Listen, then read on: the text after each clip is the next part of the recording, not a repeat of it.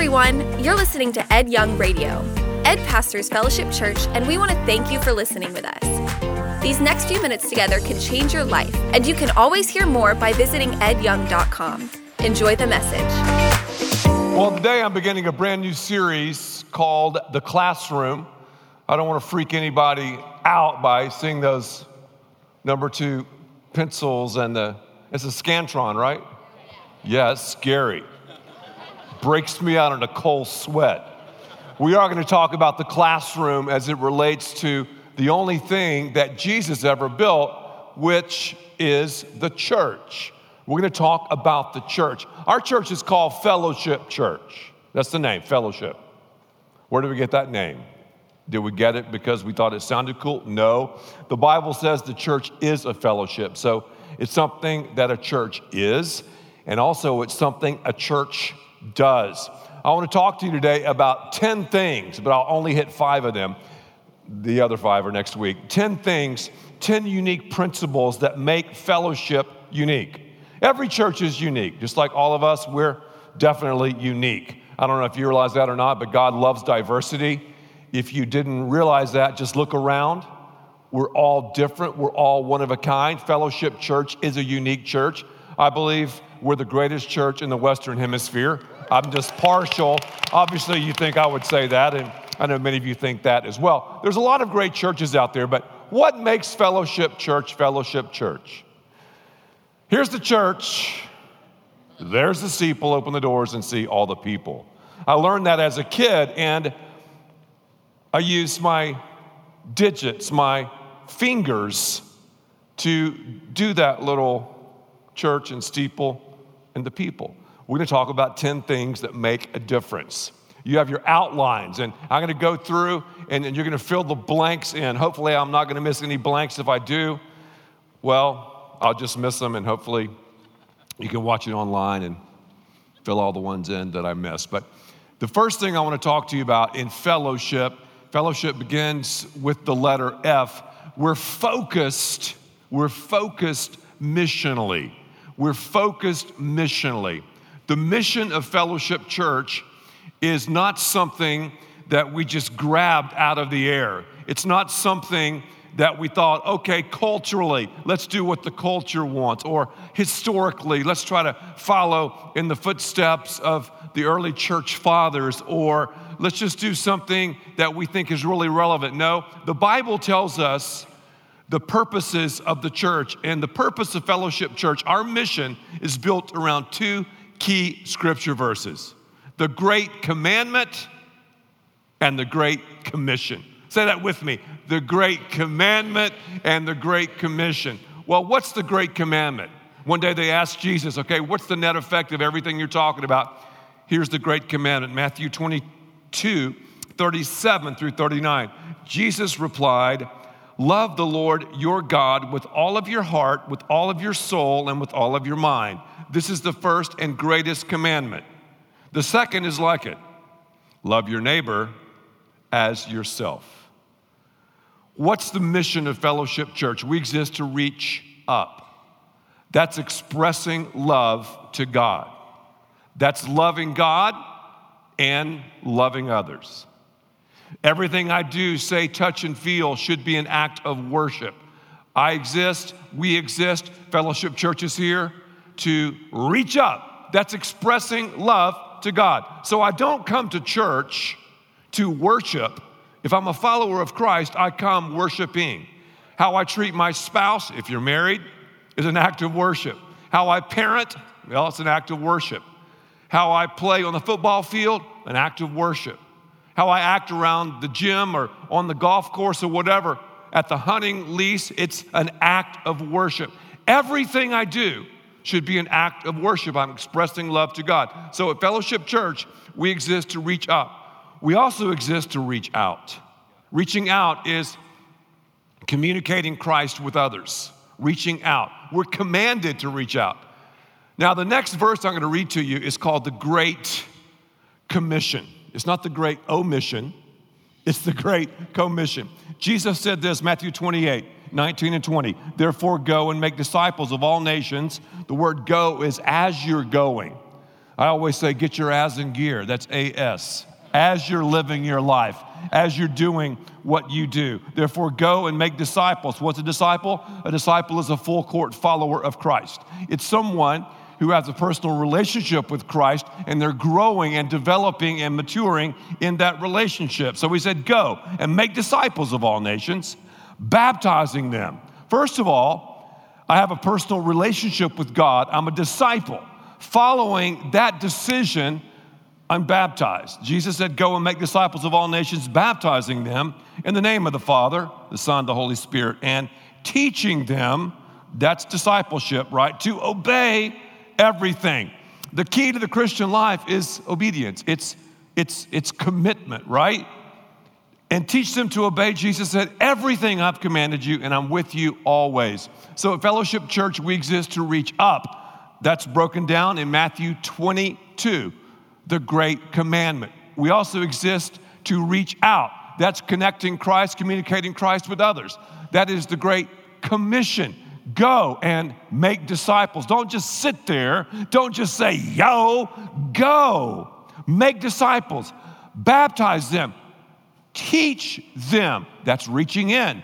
We exist to reach up. We exist to reach out. We exist to reach in. Reaching in is developing our relationship with Christ. We're in the disciple-making business at Fellowship. A disciple, once again, is someone who has opened the lid of their heart up to Jesus. They've asked him to take control of their lives. They've received the mercy and the grace. They've received the gospel. What's the gospel?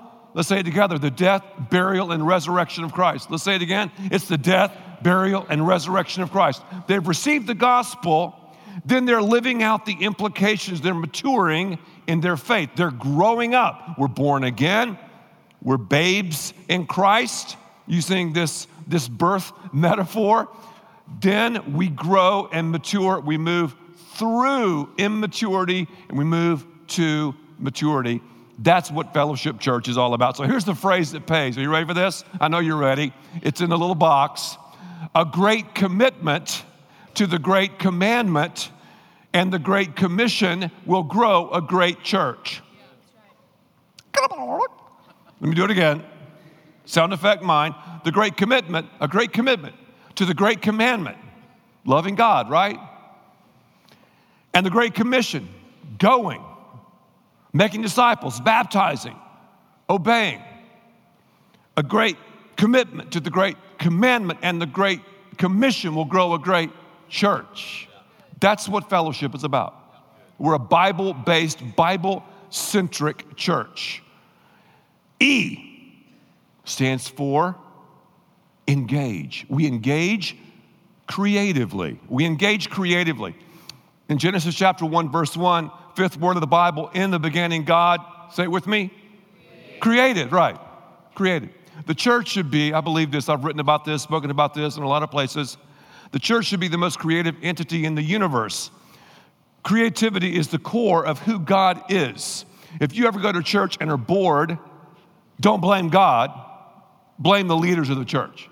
Because the church should be a life-giving, life-application, life-applicating, it should be a, a, a changing, it should be a, a dynamic entity.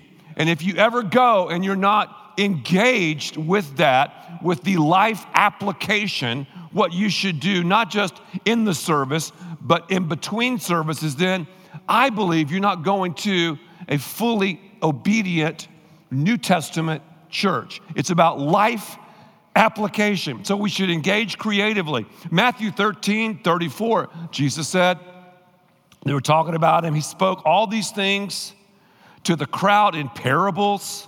He didn't say anything to them without using a parable. It's a parable, a story, an illustration. He was the, the, the master of the word picture, of the phrase, of the question. Look at Jesus' teaching. He used different methodologies to connect with different audiences, but he used the same and always talked about the same message. And that's what we do here at Fellowship Church. The message is the same. We don't mess around with the message. We don't jack with the message. The message is the revealed word of God. We do, however, use different methodologies to communicate this unchanging book. That's what Jesus did. So basically, people say, well, man, your church seems to be innovative. Your church seems to be creative. I'm like, well, every church should be. We've stood out because of our creativity. In a way, it's sad because every church should be creative. Think about, think about your kids. Kids, when, when they're given tests, when these tests test, for example, their creative quotient, most kids, when they're young, they just score off the charts creatively.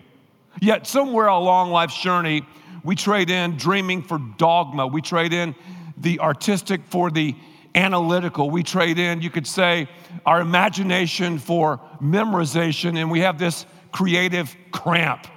Well, it's time that we discover who we are, whose we are. It's time we discover that we're all creative geniuses, and it's time we discover the church to be the dynamic entity that God wants it to be. So what's the theology of creativity? It's throughout the Bible. You can fill in the blanks. God invented it. It was his idea. He could have made us all the same, right? He didn't. He could have made all churches the same. He didn't. Jesus modeled it. He preached from boat bows and beaches. He drew in the sand.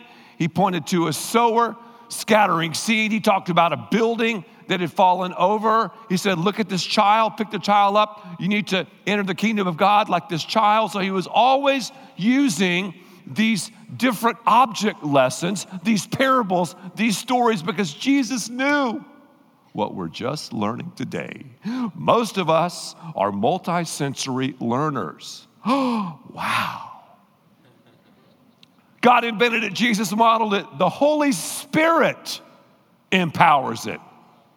It's not like, oh, let me think of another gimmick. Oh, let me let me do, no, no, no. The Holy Spirit empowers it. And the Bible says where the Spirit of the Lord is, there is freedom. And then this last phrase, I love this last phrase, we do it. We do it. And you might be here and you might be going, well, well, whoa, this is my first time at Fellowship. Maybe you're here or maybe you're at one of our different environments. You might be going, that's that's that's kind of unique. Well, to get a real flavor of Fellowship, you can't just be one and done. We change so much. The dynamic is so unusual, so unusually great and creative, I believe. You've got to show up for like three straight times, three or four straight times to get the, the, the, the flavor of what we're about. Yet we don't just talk about creativity, we do creativity. And people desperately need creativity. Our God is creative. As we walk in him, Ephesians chapter five, verse one, we're to imitate him. That's another verse I just threw in.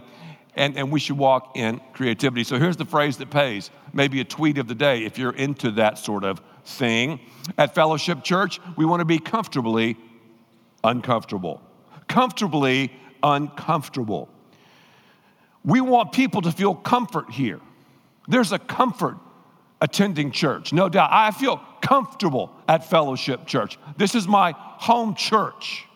And in fact, if I'm not a member of a local church, there's about twenty some odd things I can't do in Scripture. Did you hear that? If I'm not a member of a local church, there's about twenty some odd things I can't do to their fullest unless I'm a member of the church. So I'm comfortable here. We want to be comfortable. These seats are comfortable. You know the seats that, that we designed are a little bit wider than most seats. Did you ever, have you ever thought about that? You, you realize that even here, the rows have a lot of room in between them for more comfort. We want to be comfortable to people who are asking questions. We want to be comfortable for people who are like going, man, what's up with this? I'm not sure I even believe that Jesus was the Son of God. We want to be comfortable for people who are like have doubts about the Scripture, yet we want to be uncomfortable. We want to be comfortably uncomfortable. We're comforted by Christ, but we're uncomfortable for Christ. That's huge. We're a church that gets up in your grill. We're a church that applauds. We're a church that inspires. Also, we want to challenge you to live the life, because what happens in here should affect what happens out there. And what happens out there should reflect what happens in here. There are different types of churches, and it's important that we understand these, these churches. Now, I'm a terrible speller, and if I mess up, just say, you messed up, that, that should have been an R instead of an I or something. One church that we see would be the institutional church. That's a category, that's right. Institutional. Whew, I get nervous every time I start writing. Institutional church. Another one that we see in our world today, especially in America, the intellectual, the intellectual church. Did I spell it right? Amen. Amen simply means so let it be. Yeah. Whew. Now, this one is going to be the emotional church.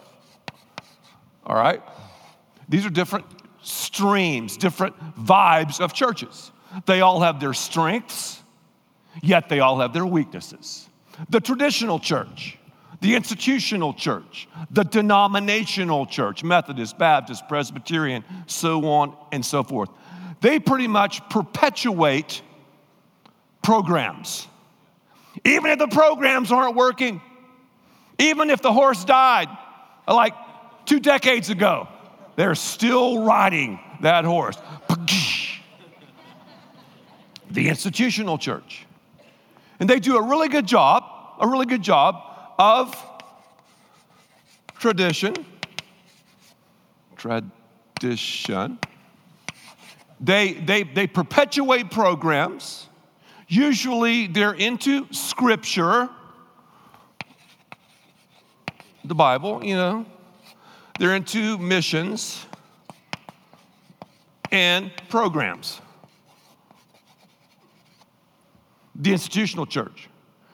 Well, one of the drawbacks of the institutional church is they're so locked into the past, they end up putting tradition on the same level as the Bible. For example, I wish we could sing and, and, and, and still grasp the great hymns of the church. I love the great hymns of the church. I grew up on the great hymns of the church. Did you realize, if you study church history, that most of the great hymns of the church were barroom tunes, and they simply put Christian lyrics to these tunes? So all these great hymns of the church, so many of them that we think are so holy, so righteous, so pure, were really perpetuated in pubs around the world where people were drunk off their rear. And and some creative people just put some Christian lyrics to them. I'm sorry to rain on your traditional parade. At Fellowship, though, we've learned a lot from institutional churches. I'm not, I'm not hating on them at all. We want to, though, refine and define tradition. When we talk about baptism, and that's not tradition, that's Bible stuff, we explain baptism. Why are we baptized? What does it mean to get baptized? Whatever. When we talk about communion or the Lord's Supper, we'll discuss that. Or you saw earlier in the service, Derek talked about raising of the hands. You don't have to raise your hands here. Some people feel comfortable doing that. Others don't. Sometimes I do. Sometimes I don't. Why do we do it? It's an act of surrender. You can't say, though, oh, this person's doing this, and they're a better worshiper than someone who's is like this. How do you know? You don't know the heart. We refine that and define that, and I believe we do an amazing job at breaking it down and explaining that. So we've tried to take the best from the institutional churches. The intellectual churches would focus on head knowledge. They do, they do a really good job of, of teaching Scripture, yet many of these intellectual churches these days, and this is nothing new, but the young people think it's new, they are reformed in their theology. You might be going, what is that? They're very Calvinistic, five-point Calvinist, reformed theology.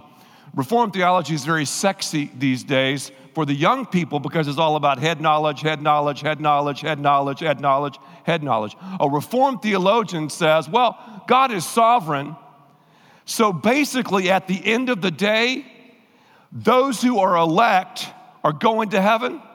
Those who aren't, they're going to hell. So really, why should I be that hot and bothered about sharing Jesus with my hell-bound neighbor?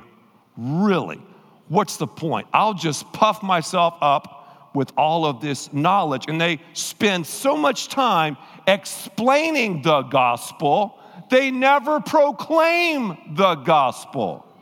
Somewhere within the sovereignty of God is the fact that we have a freedom of choice. The good side of this is they're Bible people. The downside is they don't reach anyone, and they're some of the meanest people I know.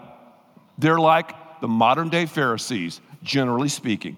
Rarely will you find someone who is a Reformed theologian who is evangelistic. Rarely. There's a church in America has thousands and thousands and thousands of people, and they've simply reached biological Christians in this particular church. They baptized last year one hundred forty-seven people. See, the intellectual Reformed churches are very, very sexy for the young people because they're very meistic. And let's face it, young people, when you're in your late teens, early twenties, it's all about me, me, me, me, me, me, me, me, me. I can go to these churches and get puffed up with knowledge, and, and but information without application is an abomination. So, so the good side is they do a good job of Bible teaching. The downside is you've got some serious pride and a whole vibe of being highly condescending.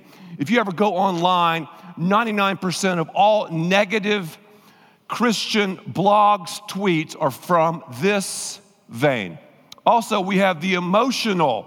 That would be the, the, the, the church that, that is all about the heart. They, they tend to put the heart over, over the head.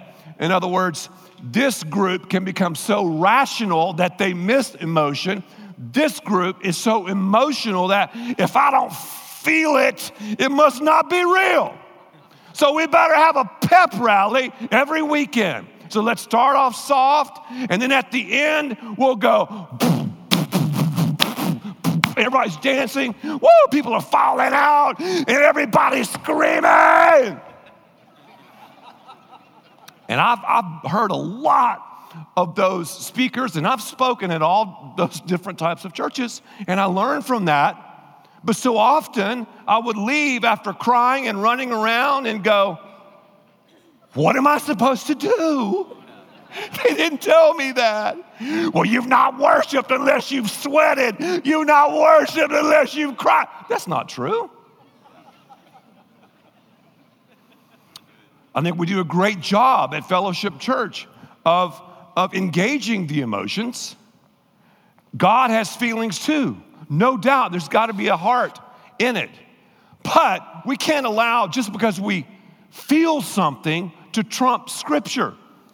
People are like, in this camp, people are like, well, God told me. Really? God told you? Well, maybe God told you, but if it doesn't line up with Scripture, you might have had some bad sushi or a bad pizza. God told you? I have this fresh revelation. No, God's not, I mean, that that God doesn't work that way, a fresh revelation. You might have a unique insight into Scripture, but it all goes back to Scripture. So these are different streams, generally speaking, of churches. And they're represented here in Dallas-Fort Worth. They're represented all over America, specifically. At Fellowship, we've tried to do this. You know what this is? It's a fish. We try to eat the fish and spit out the bones. I think, just think about this worship service today. I mean, I've got two pieces of chalk now.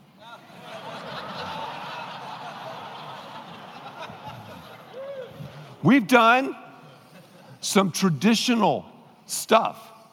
Some of the songs, some of the words, some of the prayers, traditional. We've redefined them and defined them where everyone can understand them. How stupid would I be to get into just the nomenclature that I understand, the verbiage I understand, and talk over your head? I'd be stupid. You invite me over to your house, and all of a sudden you launch into some inside humor or some family story I know nothing about. You're stupid. We're not stupid at the church. We bring everybody up to context. But we are going to use words sometimes that everyone might not understand. And that should challenge you to go and define them and understand them. Intellectually, hopefully we have engaged you intellectually in this service. I, I, I think you're learning something right now that probably you've never even thought about when you've read a certain book or driven by a certain church, or you're like, oh, really? Okay. Huh, that's interesting. Emotions, wow. I think we do an awesome job at that. And at the end of this service, we're going to have a very emotional time. In fact, last night, I don't know what God's going to do, but it was highly, highly emotional. Fellowship Church is a life application church. We've synthesized the good, the bad, and the ugly from those, and I'll put life application. Are we the perfect church? No. I tell people all the time, if you're looking for the perfect church, don't join it because you'll screw it up. L, love radically. Love radically. Mark chapter two, verse seventeen, on hearing this, Jesus said to them, it's not the healthy who need a doctor, but the sick. I've not come to call the righteous, but sinners. If we believe Jesus, which we do, look at the beginning of his ministry. When he began his ministry, he said, followers fish. He didn't say, well, you know, it's about the elect. And, you know, the people who are elect are going to go to heaven. And the people who aren't, they're going to hell. So let's just let's just grow deeper and teach the elect all of this junk and, and all of this stuff. And let's just puff them up. No, he didn't say that. What did he say? Go. He said, engage the sick, engage the sinners. Within all of it, there is a freedom of choice. I've been married to my wife for thirty-two years. No one forces me to love Lisa. It's a choice that I make, a choice followed by implications. And I didn't realize the implications. I really didn't realize them thirty-two years ago. And I'm realizing them more and more. Those of us who were married understand that, right? So, so God loves us, and God commands us to share the love. Jesus commanded when he began his ministry to share the love. Then right before he ascended to the Father, he said, not yo, go. Go. Reach up, reach out, reach in. And here's what I say about this. You know, I just keep on nominating them, and God keeps on electing them. And it's about, thank you. It's, yeah, you'll get that later. It's about love.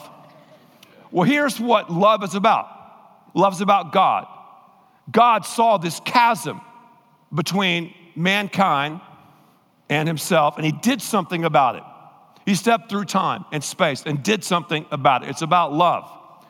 I want to share with you the gospel. The gospel is not complex. All these people, some of these people try to com- complicate the gospel. The gospel is not complex. I had you repeat it earlier. It's the what? The death, burial, and resurrection of Jesus Christ. People writing about the, the, the gospel-centered marriage. What? The gospel-centered family? What? You, you're going to complicate the gospel? And that means you're deep? No, that means you're you're muddy. I want to be clear. The gospel is the death, burial, and resurrection of Jesus. Obviously, it's the basis, the foundation for everything we do, but it's not It's, it's not complex. Here's the gospel. Three lines. Number one, God's love from above. God's love from above. And young people, listen to me, because you are going to be tempted to stray into this self-centered meistic mentality here, and also this self-centered meistic mentality in the emotional realm. That's where so many young people go, because you're immature, because it's about you, and these streams kind of, you know, perpetuate that. Also, too, the institutional thing many times is about, it's about, it's about me.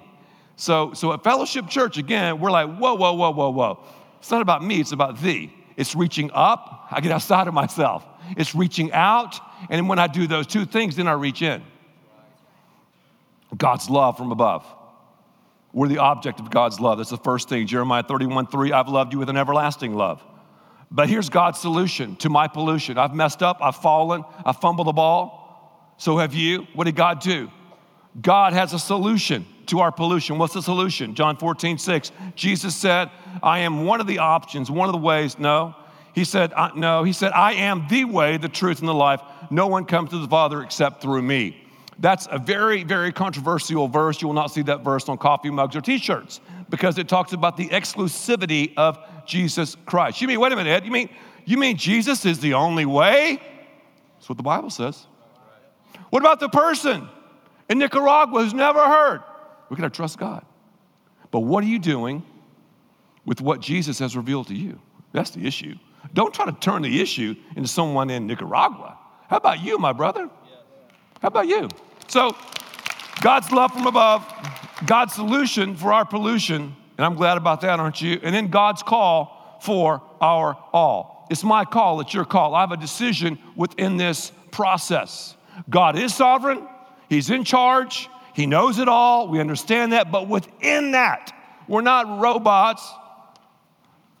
We have a freedom of choice. Have you made this decision? Have you made this call? The Bible says if you declare with your mouth Jesus is Lord and believe in your heart that He rose from the dead, you'll be saved.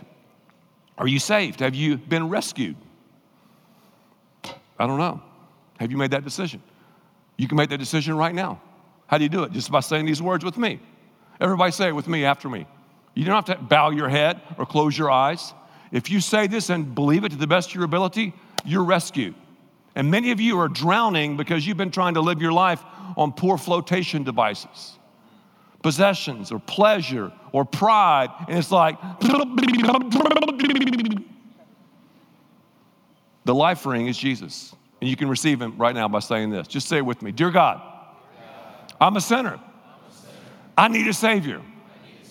I turn from my sins and turn to you. I believe that Jesus Christ died on the cross for my sins and rose again. And right now, even though I'm in Afghanistan, I give my life to you. I receive the gospel. The simplicity of the gospel and the significance of the gospel reveal to me this amazing plan. Thank you for rescuing me. In Jesus' name, amen. Amen. I believe, I believe many people made that decision because God arranged for the wrongdoings of the world to be placed upon His Son's shoulders. He lived righteously, died sacrificially, rose bodily, and He gives us an opportunity to respond to that love. We're the object of God's love, how you've responded to that love. Here's the phrase that pays. The radically rescued, rescue radically. The radically rescued, rescue radically. I'm radical about this stuff. We're radical about rescuing because we've been radically rescued. And when you think about that, it'll cause you to do so. If you prayed that prayer for the first time, just write your name. Just write your name and, and, and the time and who you prayed it with, Ed Young, and boom, you'll have that as your time of salvation. Just right there in your margin. And we would love to talk to you about that after the service. L. L, we learn enthusiastically. I love the word enthusiastic. In theos, it means in God. The Bible says in Acts two forty-two, this is the early church, they continued steadily learning the teachings of the apostles and joined the, what's, what is that? Fe, what? Fellowship. Yeah, yeah, yeah. James chapter one, verse twenty-two, be doers of the word and not hearers only. Let me say it again. If you look at the words of Christ, thirty percent of His words were words of information, seventy percent were words of application. I can give you guys information all day long, but information doesn't mean jack unless you apply it. And most Christians are educated well above their level of obedience. One time, my brother, who has his earned doctorate, had, had, had done this message, and some little I think little intellectual guy comes up to him and goes, you know, uh, Ben, I really, I really wish you would have gone deeper today. Ben goes, well, I don't know about you, but I'm still trying to live out, love thy neighbor as thyself. Anyway.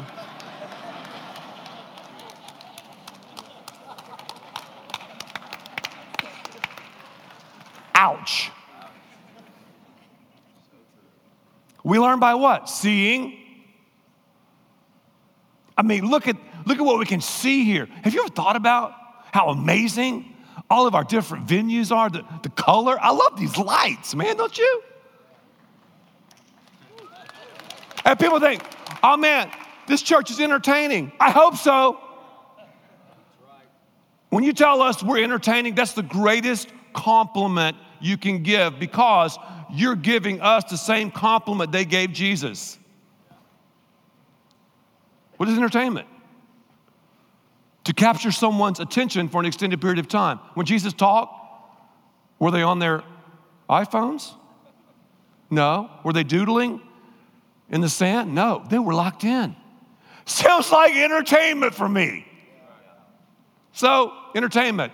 Entertainment, I N N E R, entertainment for the heart. I like that. Seeing. Hearing. We've heard some, some amazing things today. Feeling. We felt, and we're going to feel more and more.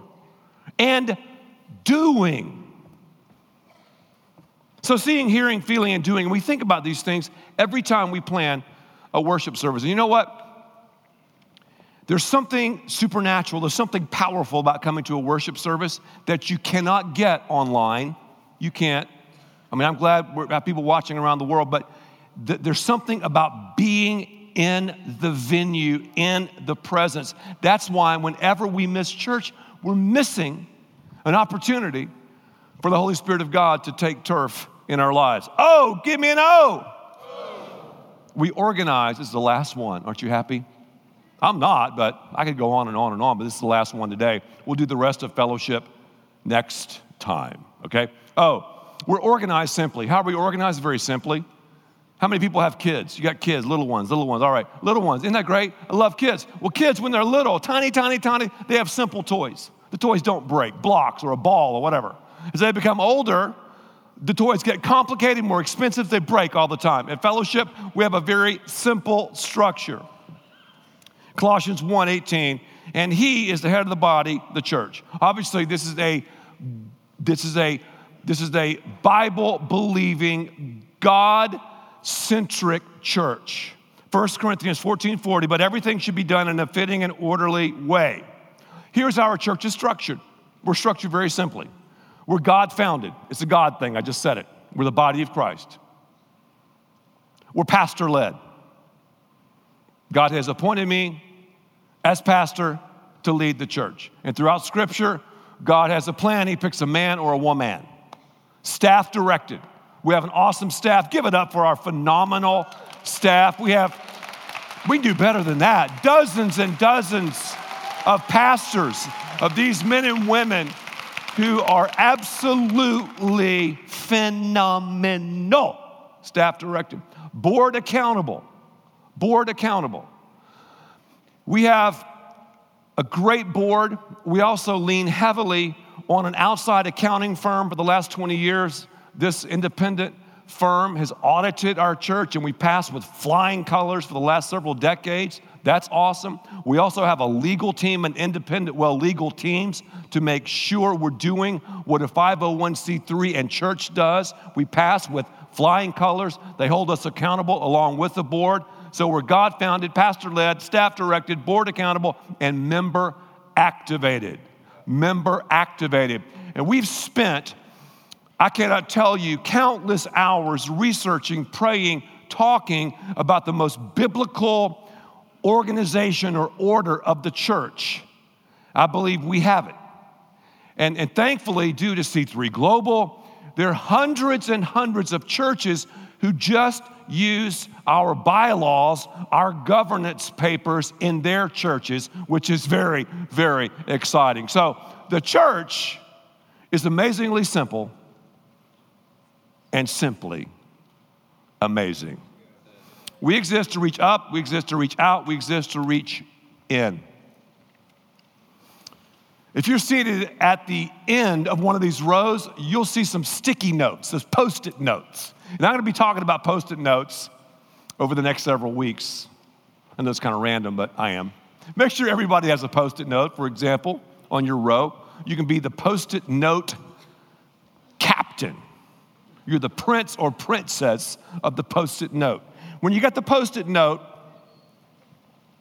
I want you to do something for me, because we're gonna bring some crosses in, and we're gonna end this experience with something last night, I know, that was just very, very powerful. We're gonna end this time in a spirit of prayer and in a spirit of commitment. Once you get these Post-it notes, what I would like for you to do is, I would like for you to write down the name or names of people that you're praying for who need Jesus.